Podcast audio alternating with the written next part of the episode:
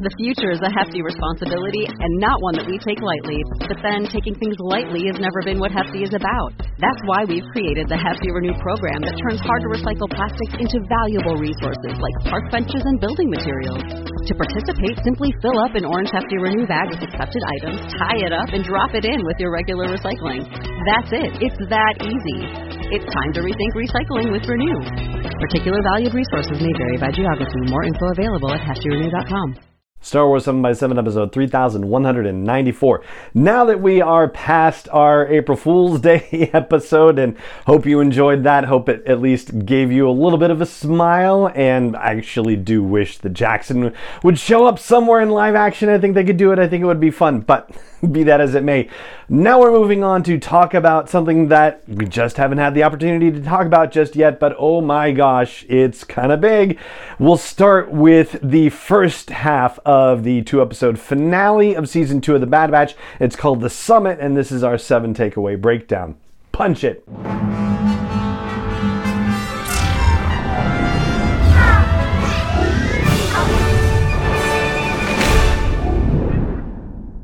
Hey, Rebel Rouser. I'm Allen Voivod, and this is Star Wars 7x7, your daily dose of Star Wars joy, and thank you so much for joining me for it. So, our first takeaway has to do with the things you kind of have to take for granted as part of the summit. For a start, Right from the jump, Echo says that even though Hemlock is a ghost, he happens to know that Hemlock is going to be at Tarkin's compound for a summit. And yeah, you're just supposed to go with that. How the heck did know this information. It's very convenient. And then it turns out that Echo has also gotten a code from Rex that will allow them to get by all the capital ships and be able to land on Eriadu, which has a fun Return of the Jedi vibe to it, certainly, but it's also one of those, oh, well, that's convenient too. And if you happen to know Eriadu, if you've encountered it in other Star Wars storytelling, I don't know if it's just me carrying this around, but basically it's supposed to be this super dangerous place where if you go outside unprotected, you're going to get killed by something pretty darn quickly. And yet nothing accosts the Bad Batch when they're on Eriadu as far as, you know, the flora or fauna or anything like that. So yeah, you just kind of have to go with those things. And hey, that's fine. The second thing I want to flag is the risk of the mission and the methodology that the Bad Batch uses.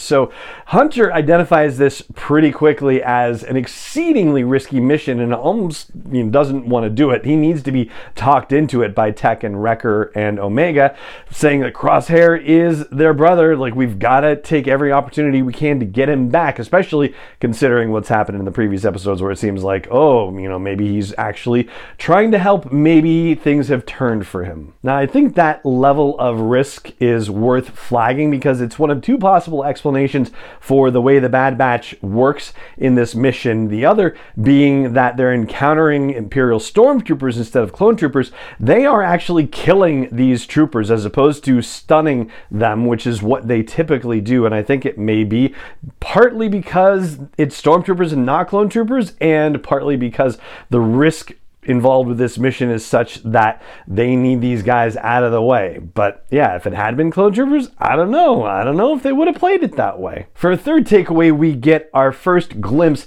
of the horrific ideas that Dr. Hemlock has in mind. So we know that he's being tasked with some mysterious project for the Emperor, and I think we all have an idea of what that is. It builds on the Emperor wanting to be immortal and everything that leads up to the rise of Skywalker. But at the same time, Hemlock is also doing these other experiments, and we've been warned in previous episodes that he has a problem with, you know, going off book with this kind of thing. But he talks to this group of officials at the summit about creating an enlightened society with Kaminoan tech and molecular alteration. This is about as megalomaniacal as it gets. He is talking about altering the biology of beings all over the galaxy to create a subservient situation that just can't be fought against in any way, shape, or form. And it's a good thing that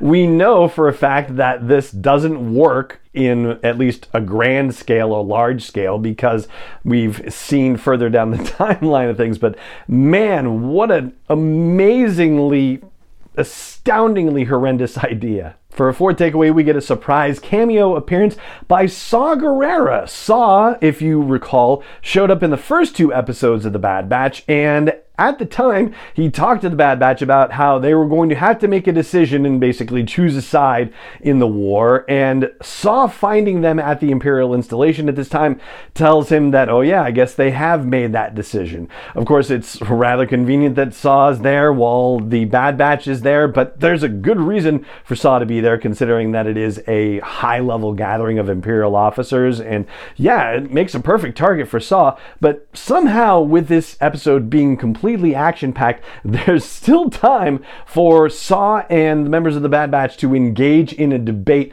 about the proper methodology for fighting the Empire and whether it's any use to blow this whole facility up or if it's just going to be nah you know that's fine i guess it was wednesday thursday we'll have more officers in play or something like that Naturally, the Bad Batch doesn't want Saw to blow the facility up because they're trying to track Hemlock back to wherever his base is. And so we get the whole, you know, needs of the many or the needs of the few kind of conversation wedged into the middle of all this. But for a fifth takeaway, the Empire interrupts all those plans. Everything just becomes one giant clusterfest, and Saw ends up escaping, but triggering all the explosives, which includes the destruction of Hemlock's shuttle. So the Bad Batch is not going to be able to track him back to his lair based on, you know, the way that ended up. For a sixth takeaway, we have to flag the fact that they ended this episode with a